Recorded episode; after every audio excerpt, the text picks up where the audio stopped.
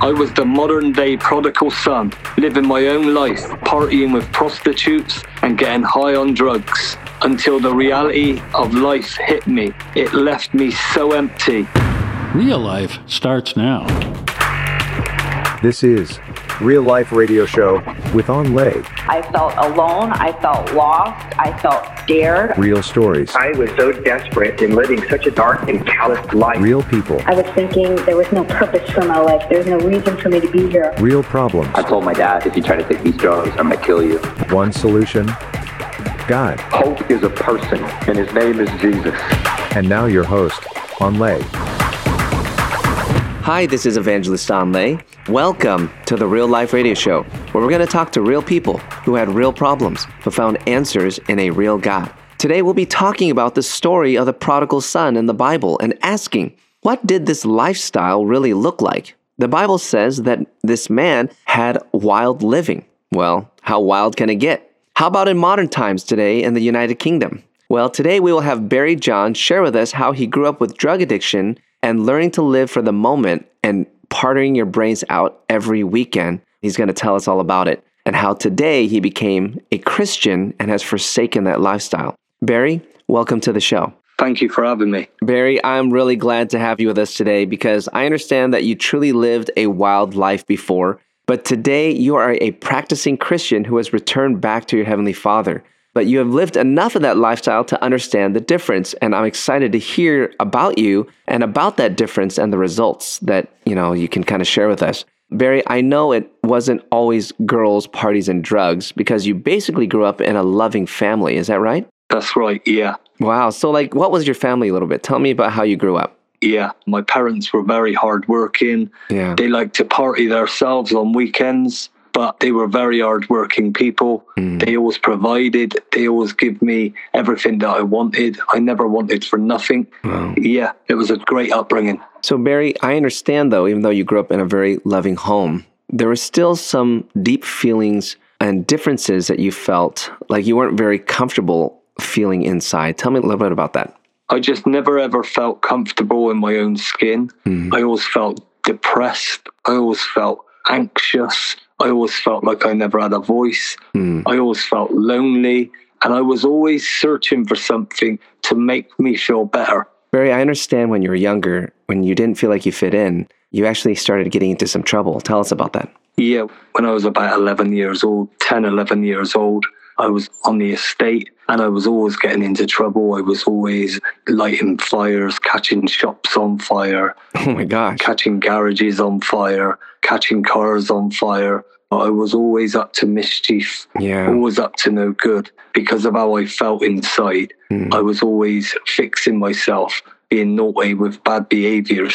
Mm, yeah. So I understand that eventually you got sent to a new school and you were introduced to something very new in your life. Tell us about that. what happened was all my friends who I were knocking around with on the estate, they were all going to the school on the estate. Hmm. And my mum could see and my dad could see I was a nuisance. I was getting into a lot of trouble. And my mum and dad sent me to a school off the estate because they wanted the best for me. Hmm. At the time, I wanted to be with all my friends, and there was a part of me that resented my mum and resented my dad. Hmm. But it wasn't until later on in life when I got clean and sober when I looked back at that and I realized that my mum and dad wanted the best for me. But I carried that resentment all the way through my life. Wow. So that resentment, though, and you're coming to this new school, you got introduced to some drugs. Tell us about that. Yeah, when I landed in this new school, I had a shiny pair of shoes on, I had a blazer, I had a tie,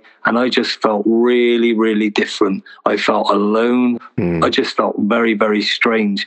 I didn't know anyone, and quickly I got involved with older guys in the school, hmm. and they were all smoking cannabis. Marijuana. Yeah. And I started smoking cannabis with them at 11 years old no kidding. and I absolutely hated cannabis. I couldn't stand smoking this stuff, but it made me feel better than I did in reality. Mm. So it was kind of like a band aid to the situation of making you feel like you fit in better. Is that right? That's right. It gave me a sense of peace. It gave me a sense of unity. And it just gave me a sense of I fitted in somewhere for once. Wow. Now, these guys were doing some other drugs that you were withholding from. Is that correct?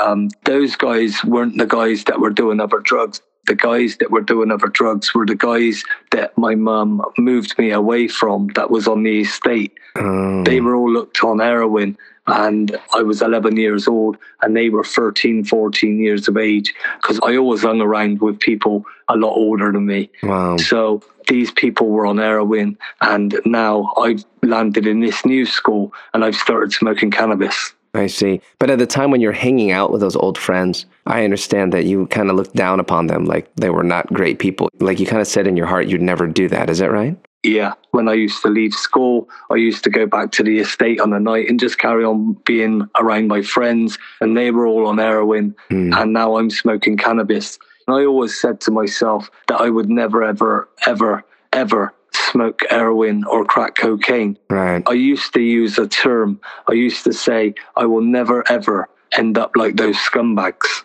Wow. So here you are, and you know, you're kind of drawing a line and you're doing marijuana. I understand though, when you're about 14, 15 years of age, you're invited to your first rave from the producer of that club. And I understand that you escalated to other drugs. What happened? I was 14 years of age and I was very, very into rave music. I was obsessed with rave music Right. and I just had an obsession for rave. Now, for those who don't know, what is a rave in the UK? Rave music is like drum and bass music, techno, hardcore, all that sort of music. Hmm. And it's just like music with a good beat where you're dancing with a whole bunch of people in a club or like out there somewhere. Is that right? Is music that everyone goes to the event and everyone just gets absolutely off their face on drugs. Oh my gosh. So the whole point of the rave was for people to get on drugs and all together, like just to bash it out together. Rave music and drugs were like a married couple. Wow. Okay. So I understand you got introduced to some new drugs. What were they? So when I was 14 years of age, I went to my first rave, and it was a place called the Depot in Lawrence Hill in Bristol, in England. Mm. I walked into that rave, and it was the first night I had half an ecstasy tablet Ecstasy. and half a gram of amphetamine. Wow. And that was the first time in my life because I had already been smoking cannabis for a few years previous to that. Mm-hmm. And like I said to you a minute ago, I used to hate this stuff. I never enjoyed smoking it. Mm-hmm. But when I took this ecstasy tablet and this half a gram of amphetamine, it felt like I had arrived. It felt like now this is where I want to be. This is where I want to go. Mm-hmm. This is what I thought drugs were supposed to be like. So, Barry, when you were taking the ecstasy and amphetamine, how was it different than taking the marijuana? Like, what were you experiencing? Describe what you're experiencing there. when I smoked marijuana, I always used to feel strange. I always used to feel paranoid. I just didn't like marijuana. Mm. I just didn't like the feeling. It always made me feel not very nice. Mm. When I took ecstasy and amphetamine, it was the first time I ever took something and it felt like I had arrived. It was just love. Mm. You know, it gave me a voice. I could speak to everyone. Oh. Everyone was my friend. I just loved taking ecstasy and amphetamine. So basically, it, it changed kind of your behavior. So you go from being not feeling like you're fitting in to suddenly you're fitting in everywhere. And it's like you're talking to everybody. And I'm sure that opened up the doors to just crazy relationships. Is that right? Absolutely. Okay, so I'm thinking that people are just, you know, loving on each other. So probably it just ends up having like one night stands and stuff like that. Is that right? Yeah, Wow. So did it ever truly leave you feeling fulfilled? absolutely not. It made me feel fulfilled for the time you took it, Yeah. but you'd wake up in the morning and you'd be feel empty again. Wow. Barry, let's stop here. I want to have you on our next show to talk more about how you became a master at wild living, where you engaged in traveling to different countries in order to find more drugs, girls, and anything that you wanted, like a modern day Pinocchio of sorts. So, Barry, thanks so much for being humble and sharing your life story with us. We are learning so much. Thank you for having me. Hey guys, I want to dive deeper into the story of the prodigal son in the Bible right after the break. Hey everyone. As an evangelist, I'm really into changing people's lives with a powerful message of the cross. Do you know people are getting set free from drugs, addictions, and internal anguish by the power of the Holy Spirit working through our show? Will you ask the Holy Spirit if He wants you to partner with us financially? Every donation will help us to reach 1 million more people. Think of it 30 people giving $100 a month will bring this show in front of 1 million more people. Will you help me to get to one more city in the US? You can give by going to awakenthenations.com. Real Life Radio is a ministry of Awakening the Nations, a 501c3 nonprofit organization that depends on your donations. If you would like to find out more about Awakening the Nations or make a tax deductible donation, please visit our website at awakeningthenations.com or call us at 877 480 4477. That's awakeningthenations.com or 877 480 4477. More real life starts now. Welcome back to the show. We're going to go deeper into what you just heard. So, what do you think about this? As we're listening to Barry's story, it's interesting how he was raised, that he came from a good family, a family that was hardworking.